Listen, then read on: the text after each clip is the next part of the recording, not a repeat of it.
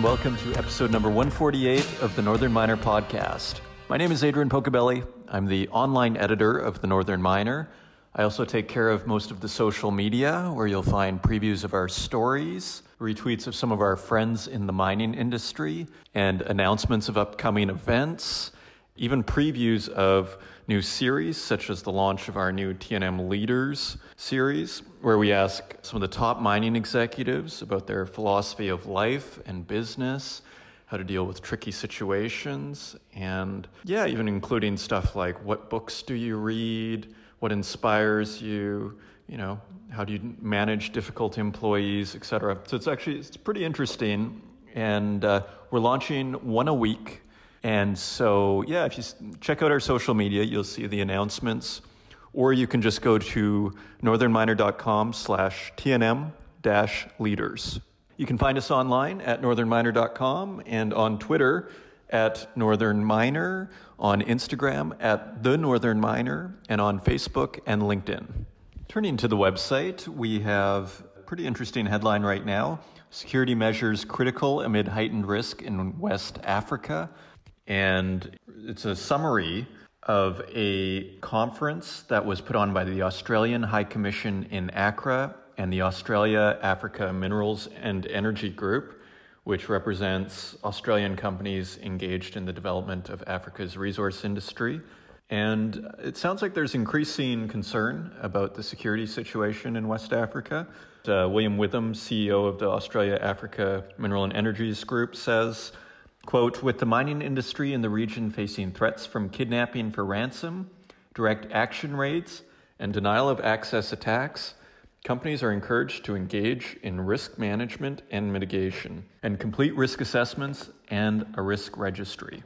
Sounds like they are basically saying if you haven't taken care of your security situation or looked at it and you're working in West Africa, you might want to check that out and that you should start dealing with it immediately and don't go in there without a plan. Further, another very interesting uh, component of this, and you see, like, people sometimes think of mining as this sort of uh, not central in the economy. It's sort of the, you don't see it on CNBC every day, let's put it this way.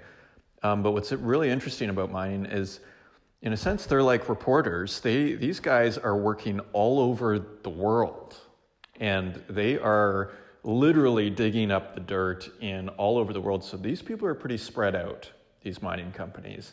And so a lot of the politics of the world, they are the first to experience it. And what's extremely interesting in this article, and I'm going to read a paragraph, uh, is that the threats seem to be, there's a terrorist threat in West Africa, and it seems to be shifting from religiously themed terrorist threat to an income and protection type terrorist threat, which sounds more like uh, mob activity. And so I'll just read you this paragraph. While threats over the past 12 months have shifted from historic religious drivers to varied and overlapping factors, including income and protection, Growing risks exist where terrorist groups, new violent extremist groups, and coalitions are increasing the tempo of complex attacks via local disgruntled groups. So it all sounding scarily sophisticated. Further, the summary continues these terrorist groups are focused on addressing the concerns of local communities and exploiting community divisions and regional vulnerabilities often engaging a combination of intimidation, exploitation of ethnic tensions, and financial control to gain influence. And Glenn Askew, Australian High Commission Chargé d'Affaires, said, quote, Unfortunately, large ransoms paid by some countries and people have helped sustain terrorist activity, and we are worried that it is possible that extremist groups will shift focus to commercial targeting in the future. This requires a more securitized approach to mining operations, and the Australian High Commission, in consultation with other key stakeholders, will explore opportunities for further mining industry wide initiatives to improve safety and security for personnel and assets in the region.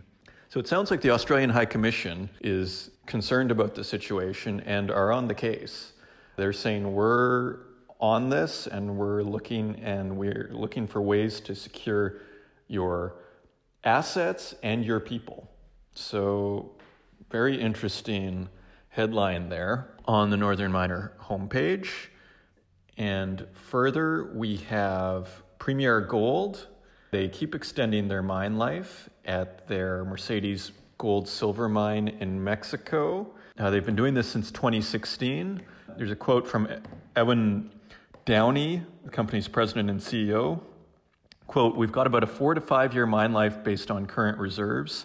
And that was the life when we bought it in 2016. So we've been successful in replacing reserves every year. And so it sounds like they're pretty confident that they're going to keep extending the mine life at Mercedes. And yeah, they're drilling the property pretty hard, according to our senior reporter and acting editor in chief, Trish Saywell. So it's also worth checking out. Another deal that is kind of controversial is the proposed Pala purchase of Cobalt 27 Capital, which is being bought for $501 million by Pala Investments.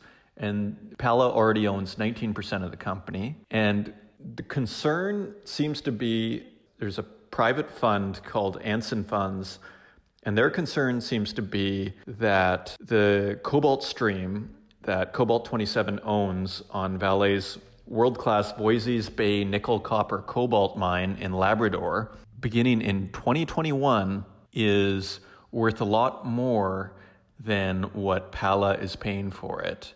And so they are sending out a warning and basically saying that the company has been undervalued. The reply from Cobalt 27 is that nickel prices are going up and they're holding on to their nickel assets and cobalt has gone down recently. So a lot of anson funds concern is the company is being sold while cobalt prices are low and that they're going to go back up.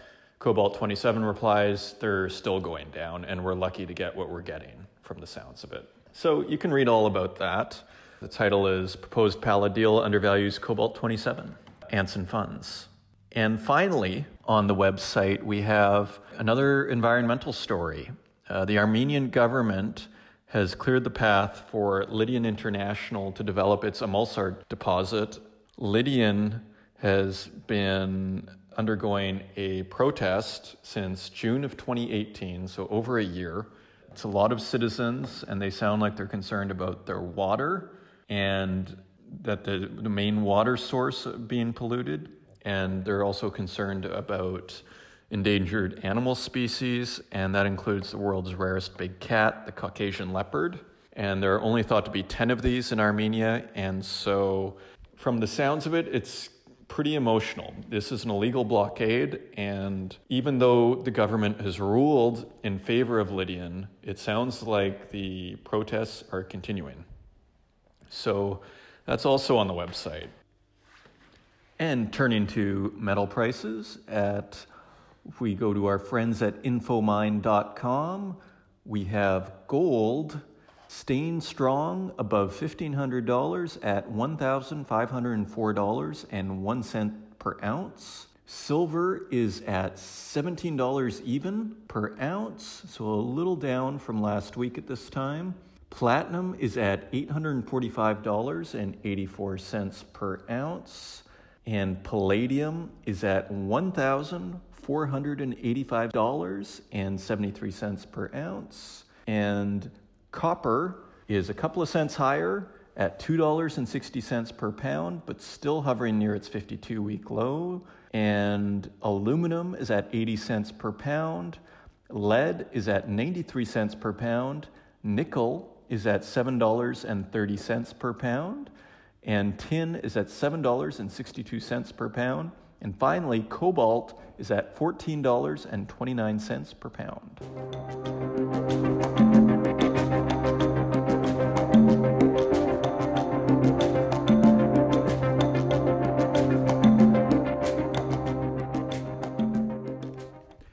This week, we're continuing our ongoing series of talks from the Canadian Mining Symposium held in London in May. And we're going to feature a special Yukon mining panel featuring the Premier of the Yukon, uh, Premier Sandy Silver.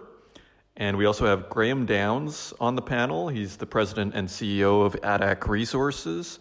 Brandon Macdonald, who's president and CEO of Fireweed Zinc. John McConnell, president and CEO of Victoria Gold.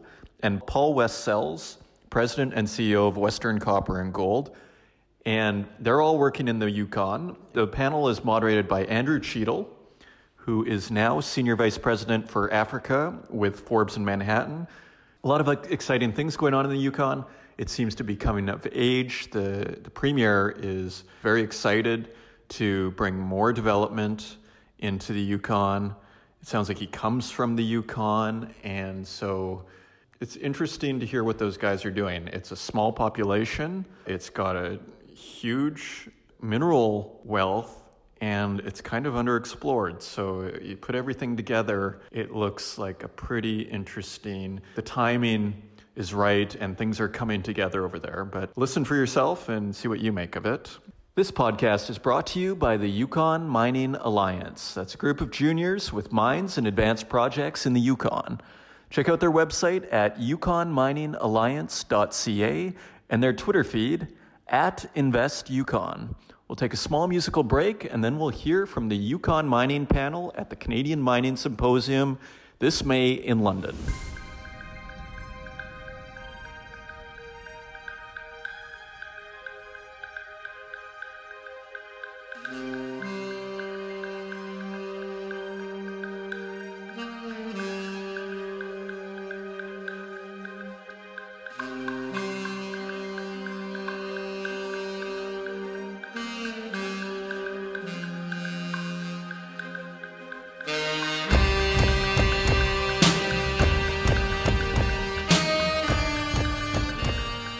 Um, next, we have our, the first of our territorial, territorial and provincial panels. Very honored this year to have both the Yukon return and British Columbia. Very exciting regions in Canada with uh, incredible track record for making great mineral discoveries. So, allow me to introduce the moderator for the next panel. Andrew Cheatle is Senior Vice President for Africa for Forbes Manhattan Group.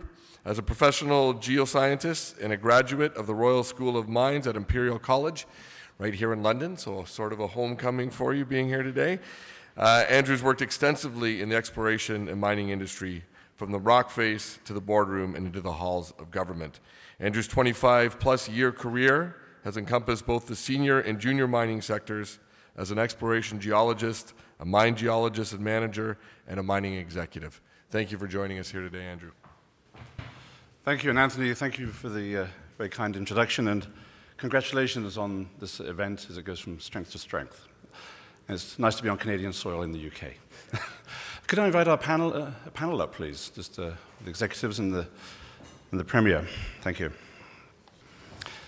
Just whilst uh, uh our panel is coming to the stage, just a few words about the, uh, the Yukon, uh, which I've had the pleasure of visiting. And if I may, do touch base with Anne and pick this booklet up. Nine fascinating facts about the Yukon um, and about nine reasons why you should invest in, in the Yukon. But uh, some of the statistics of the Yukon are quite uh, staggering. I, I, think my favorite is that the Yukon is twice the size of the United Kingdom and has a population, if I'm correct, Premier, of 45,000? 41,000. That wouldn't quite fill Stamford Bridge football ground, uh, but I don't really want to think about Chelsea. Uh, so it's half the size uh, of uh, Wembley Stadium. Just think about that for a moment. Twice the size of the UK and a population that would fill half of Wembley Stadium. So it's a real frontier, and of course, legendary from the, the, the Klondike. But we're going to have our CEOs talk about uh, their new discoveries, their developing mines, and why the Yukon is such a great place to be. But first, uh, Premier, I believe you're going to have a few words, and if I may, a great honor to introduce you. And I'm going to go to the, the script here because it really is fascinating. Um, so, Premier Silver's appointment was uh, effective of December the 3rd in 2016. But not only is he the Premier, he is also the Minister responsible for the Executive Council uh, Office, which includes Aboriginal relations and intergovernmental relations, and the Department of Finance. And whilst he's uh, living and working in a small, vibrant community of Dawson, um, the capital of, of the Yukon, uh, or the biggest city rather, is, is Whitehorse of 35,000. I think Dawson's, what, about 15? 2? 2,000. Yes, very small. But uh, he's also been very active and involved in the education space and the First Nation communities, and has uh, supervised practicums for the Yukon Native Teacher Education Program, and was involved with the Tr'ondëk Hwëch'in uh, Justice Department and Restorative Justice. So he's also a very dedicated uh, participant in the Tr'ondëk Hwëch'in moose hide gatherings, which I'd love to hear about some other time.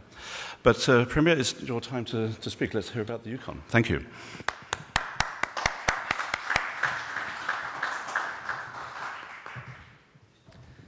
Thank you very much, Andrew. Thank you, everybody, for being here today. I'm very delighted to be here with a, uh, a great panel to, to discuss our territory.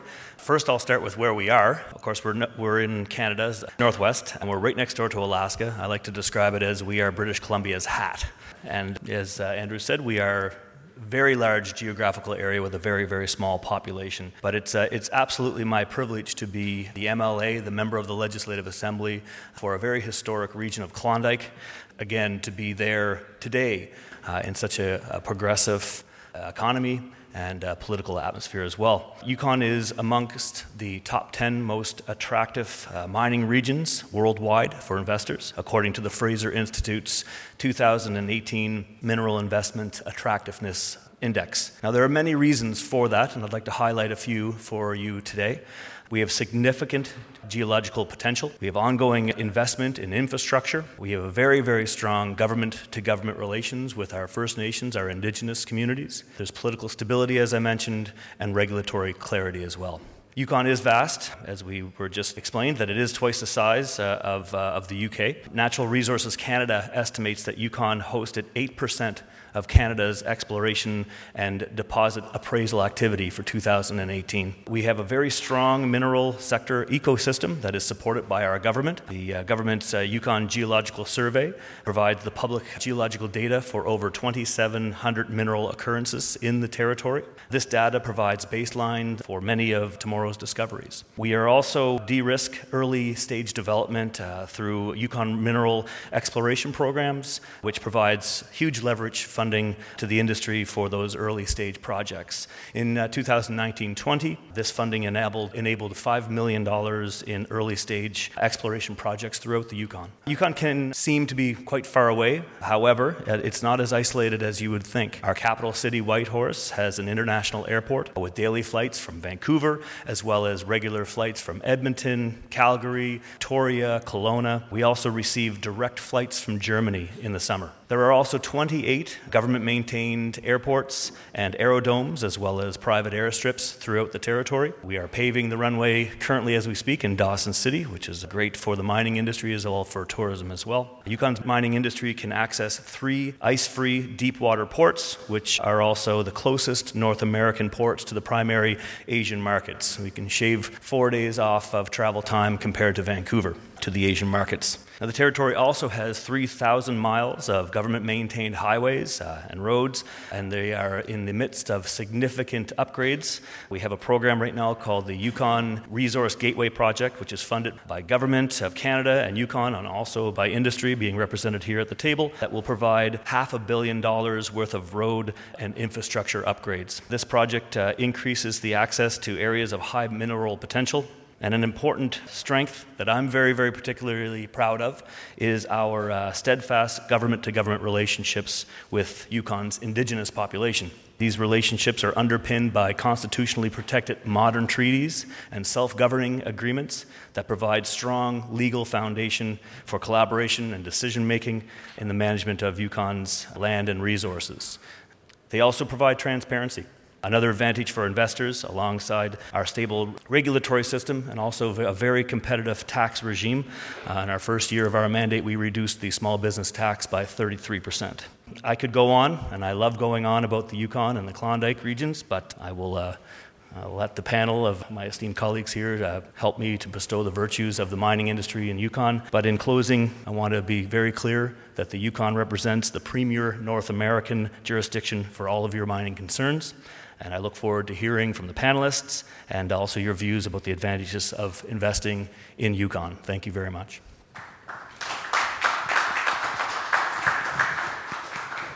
Premier, thank you very much. I think that's the first time I've seen a politician cut short a speech. Thank you. Well, we, we do have an esteemed panel of CEOs, uh, gentlemen that are from the frontier, the beards on the right, the clean shaven on the left. And just starting, Graham, with yourself, uh, if we could just have a very brief introduction, who you are, and one sentence highlight about your, your company. Thank you very much. My name is Graham Downs. I'm the president CEO of uh, ATAC Resources. We have a large gold polymic uh, project in uh, north central Yukon, Canada's only Carlin style mineralization, and uh, we'll be actively drilling this year. Thank you very much. Hi, Paul West-Sells, President and CEO of Western Copper and Gold. Uh, Western Copper and Gold is uh, developing one asset, which is the casino asset. We've been developing it for about 10 years. Uh, we're currently in permitting. This is a very large copper gold deposit containing a total of 18 million ounces of gold and 10 billion pounds of copper. Thanks.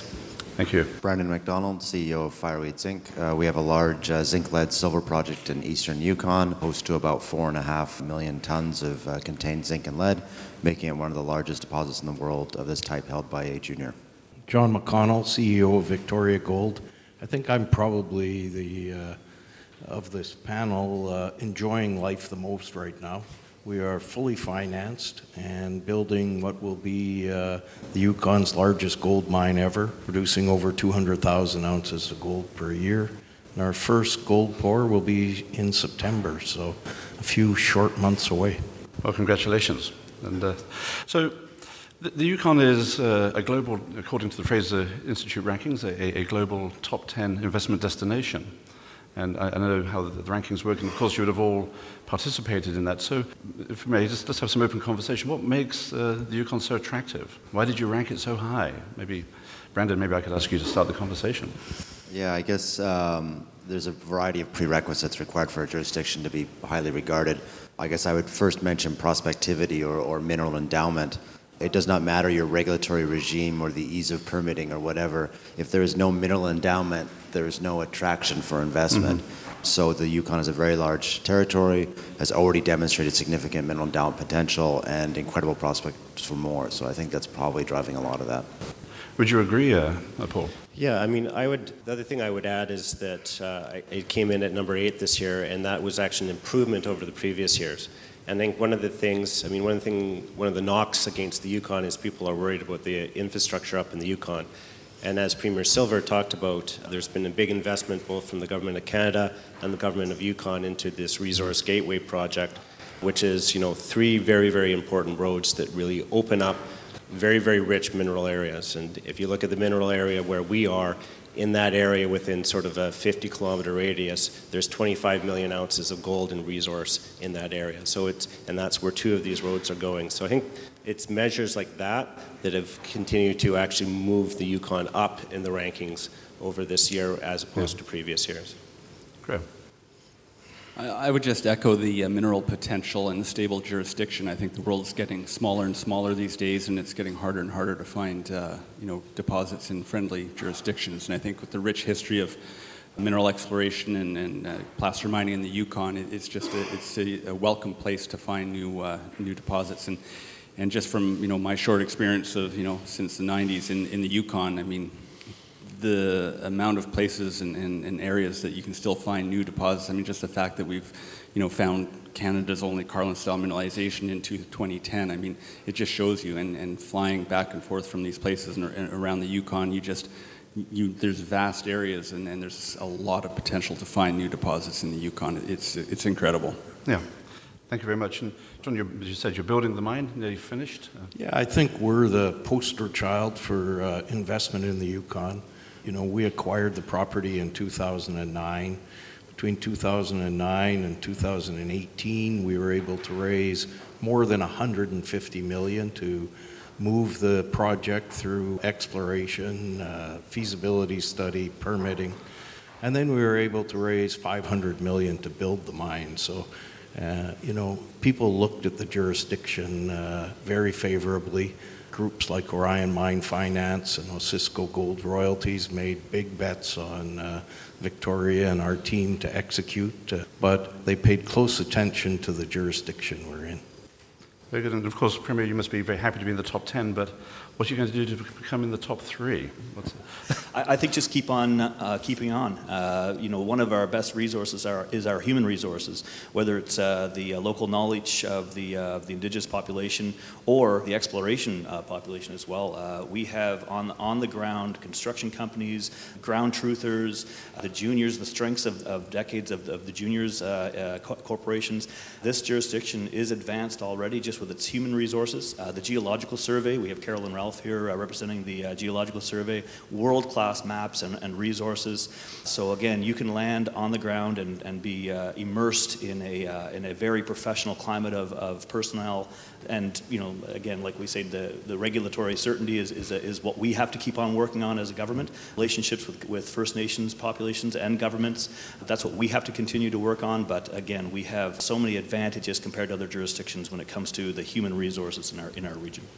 You've mentioned there the First Nation relationships, and, and they are very important, and, and particularly the Indigenous relationships uh, uh, are certainly looked at from outside as being very important, uh, particularly uh, institutions such as the United Nations. But the front line, of course, is where those communities meet is, is on, on, your properties and your projects. And perhaps I could also just ask, um, how are the relations, and, and, what do you do, and uh, how do you go about uh, developing skills in, in the region? John, let's start with, with you because you've got uh, a large workforce now.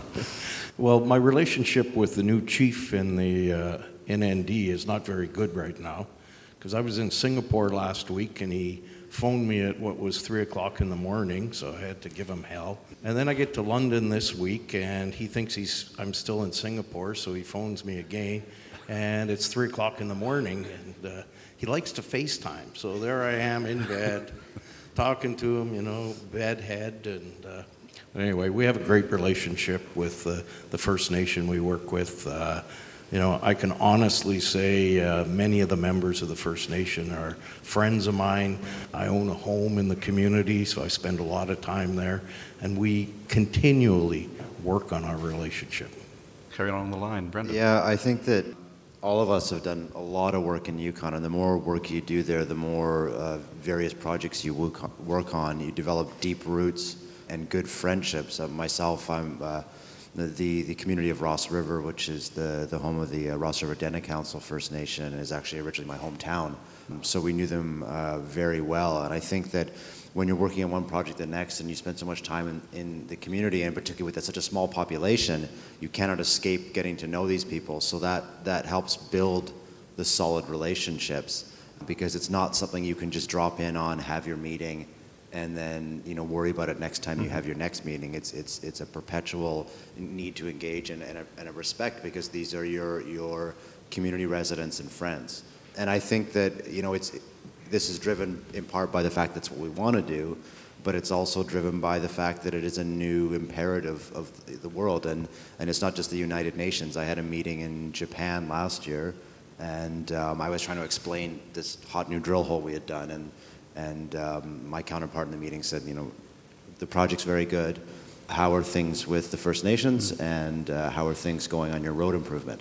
So even in as far as Japan, they know that these things are absolute necessity, yeah. right? So yeah. whether whether you're driven by um, moral imperative or financial imperative, you have to have those relationships. Yeah, it's very very well said. Thank you. Uh, Paul, just taking this theme uh, still and, and, the relationships, there's been a lot of land claim settlement in, in the Yukon. What does it mean to you? Yeah, I mean, I, I can't remember the exacts. It's 13 out of the 15 First Nations have settled. 11 out of the 13. I knew, I knew it was two odd numbers. And, and so what that means is, is that when you're, you're developing a project, there's boundaries, it's clearly cut in terms of the First Nations that you need to engage with and you need to consult with. And I mean, that's part of, of what that means. The other part of what that means is that when you enter the regulatory phase, when you actually go through the environmental assessment, the First Nations are actually fully scoped into that assessment. So that process, the environmental assessment process in the Yukon is unique to the Yukon. The way that the First Nations governments are woven into that process is unique to the Yukon and, and unique to Canada. So it gives you a lot of certainty as compared to you know other regions where you don't have those uh, settlements with the First Nations. Okay. Yeah, I, I mean, I would just echo uh, the comments across the panel here. I mean, uh, it's really just about building trust and, and building relate like any relationship, and doing what you're going to say, and and, uh, and and that's the most important thing. We we've been doing that for over 10 years. Uh, we're an exploration story. We have exploration cooperation agreements, and we continue to build that. But it's just maintaining relationships and just doing the right thing. I think we were one of the first or second groups that's done a joint decision document uh, working with the First Nation on settlement lands uh, with a potential road route. So that's really exciting, and it's just really asking the First Nation, you know, here's here's a road into new territory. How would you like to do it? Can we work with you? Is this something you want to do? And you know, it's again just comes back to relationships. Yeah, I think those relationships are very, very key. Of course, if we do work correctly and properly um, in, in, the mining side of things, because we um, help to, to build community and, and develop nation. And the conversation is very key to that. So I'm going to just go a little off script, if I may, and say, you have the Premier here. What's, what's one thing would you like to ask him? Don't be shy. well, I have a few things. No. What, what, can the government do to, to continue to help you? I mean, I, I, think it's just to continue on with working on, on getting the regulatory regimes. I mean, as, as, as junior mining companies, we always want to get things done faster, but we also understand the climate's changing on permitting and, and, and, and, environmental standards. And it's really just kind of keeping up with that. I mean, it's well known in, in almost every jurisdiction. We just want to streamline things, and, and the government's working hard at that. And, that, and that's what's important. That's all we ask is just to kind of continue doing that, working with the different agencies throughout the Yukon and, and seeing what, what can be done better, just like any company. Yeah, I mean, I I mean, the reason you, you heard silence is that uh, the premier is, and you know, with 40,000 people, the premier is pretty accessible. So uh, if yeah. we want to ask him a question, uh, we ask him a question right away. So we don't have a lot of pent up sort of questions that we want to ask him right here.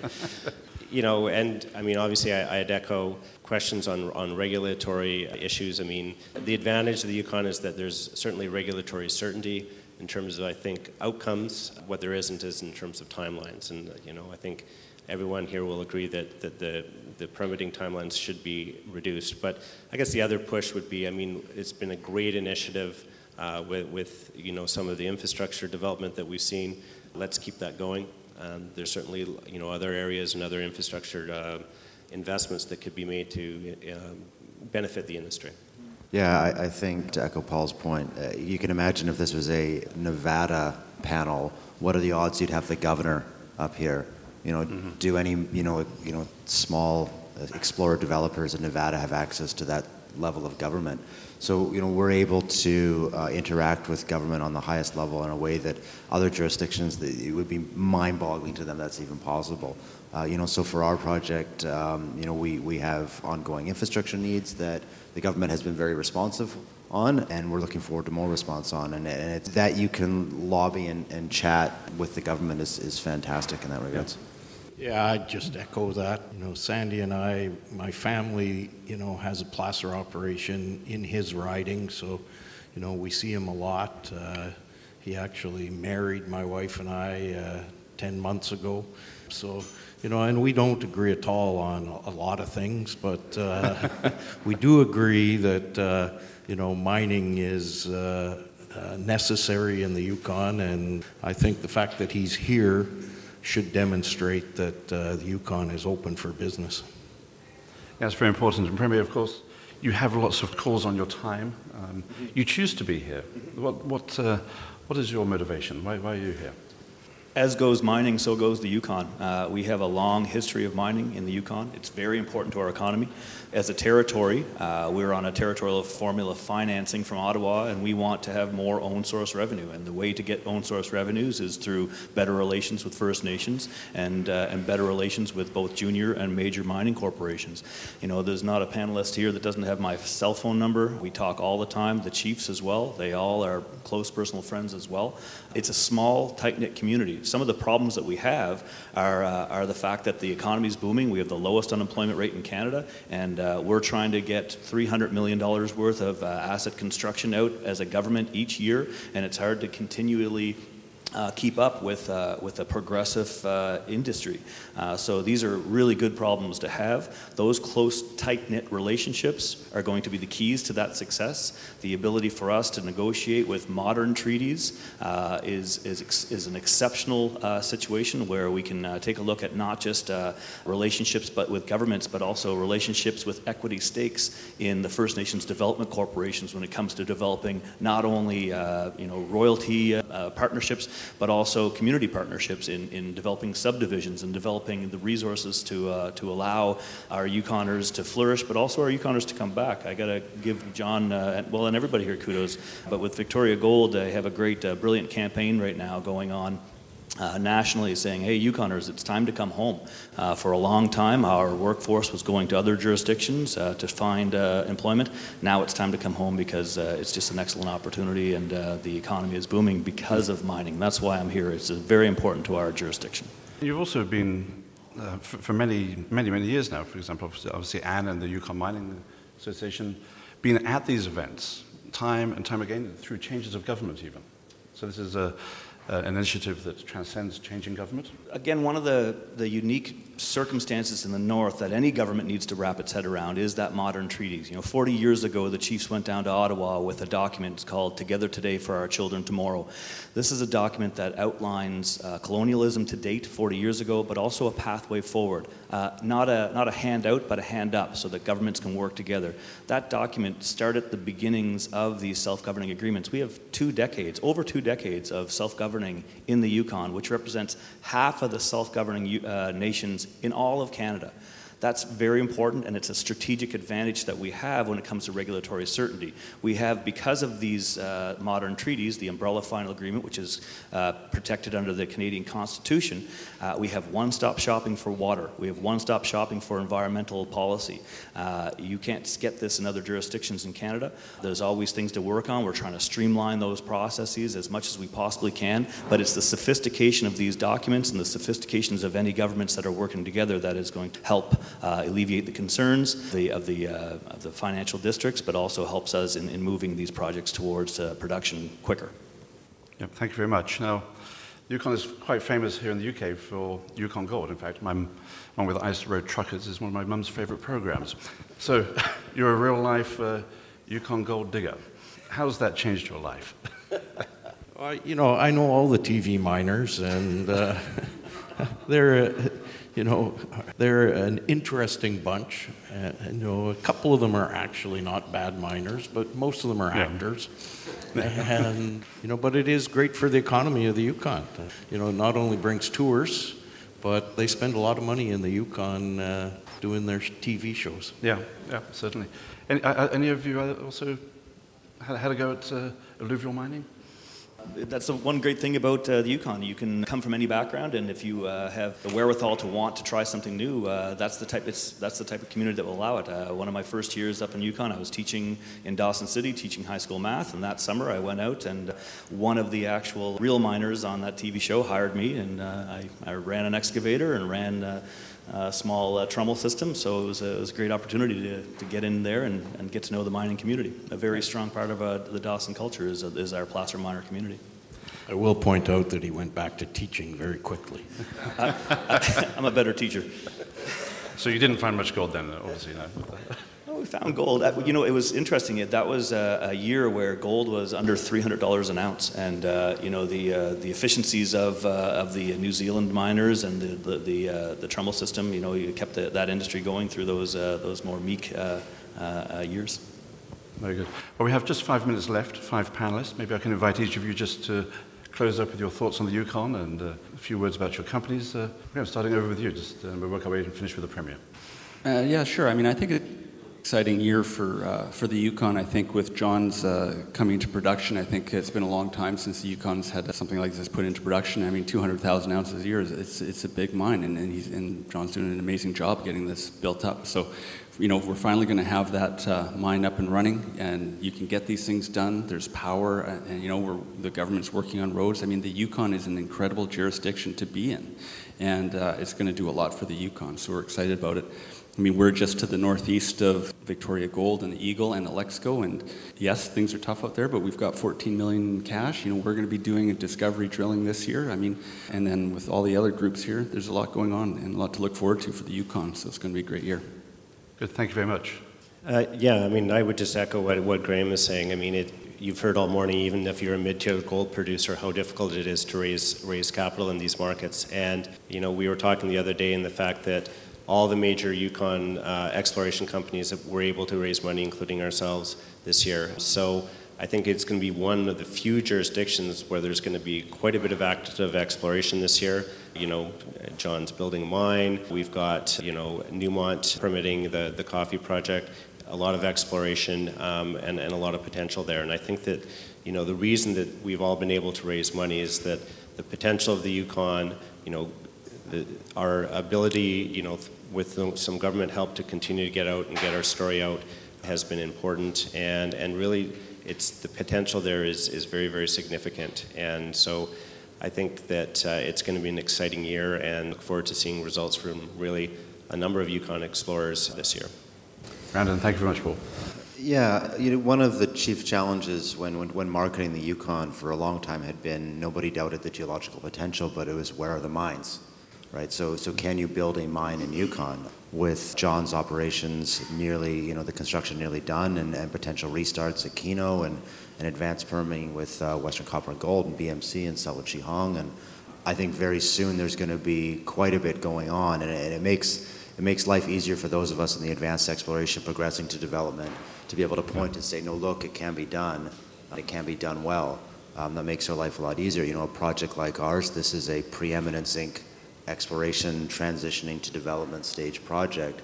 And it's where you're starting to get the money who's not concerned about the hot drill hole. They're concerned about, okay, great, when can you build it? And can you get it permitted? And so, so to see the successes and the additional uh, ones in the pipeline is, is a big victory for us. And I think is really going to get people looking seriously at, at uh, the jurisdiction broadly as well. Good. Thank you very much, Brandon. Yeah, good points. And John. Yeah, I, you know, I think I would just be uh, repeating what my uh, colleagues have said, so I'll give my five minutes over to the Premier to conclude. It's just one minute. so that's six I have then. Yeah. Okay, thank you. Premier, final, final minute. Yeah, I just, uh, again, it's, it's an honor to be up here with, with these gentlemen. Uh, there's never been a better time to invest in the Yukon. We have the experience of the junior companies, we have uh, the, the infrastructure. We're working on every day advancing uh, the lives of Yukoners through uh, a, a, greater equity stake with the indigenous populations in the mining industry, uh, whether that be directly through royalties or, or involvement in, in mining projects directly, but also with the economic development branches of the First Nations government building into an independent power production policy, uh, working on our infrastructure hand in hand with those governments and those communities. Like I say, it's, it's just an honor to be uh, the premier of uh, such a progressive area with such potential. So please come on up. Good, and thank you very much. It's been an honor to have you here. It's been an honor to have a panel of CEOs. And thank you very much for your time. Thank you.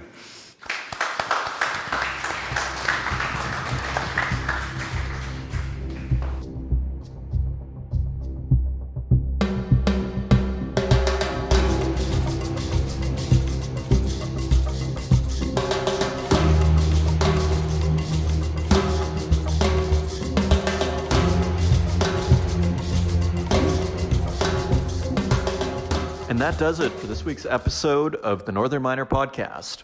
As always, you can help the podcast by giving us a review or by liking it, subscribing to it, and sharing it online.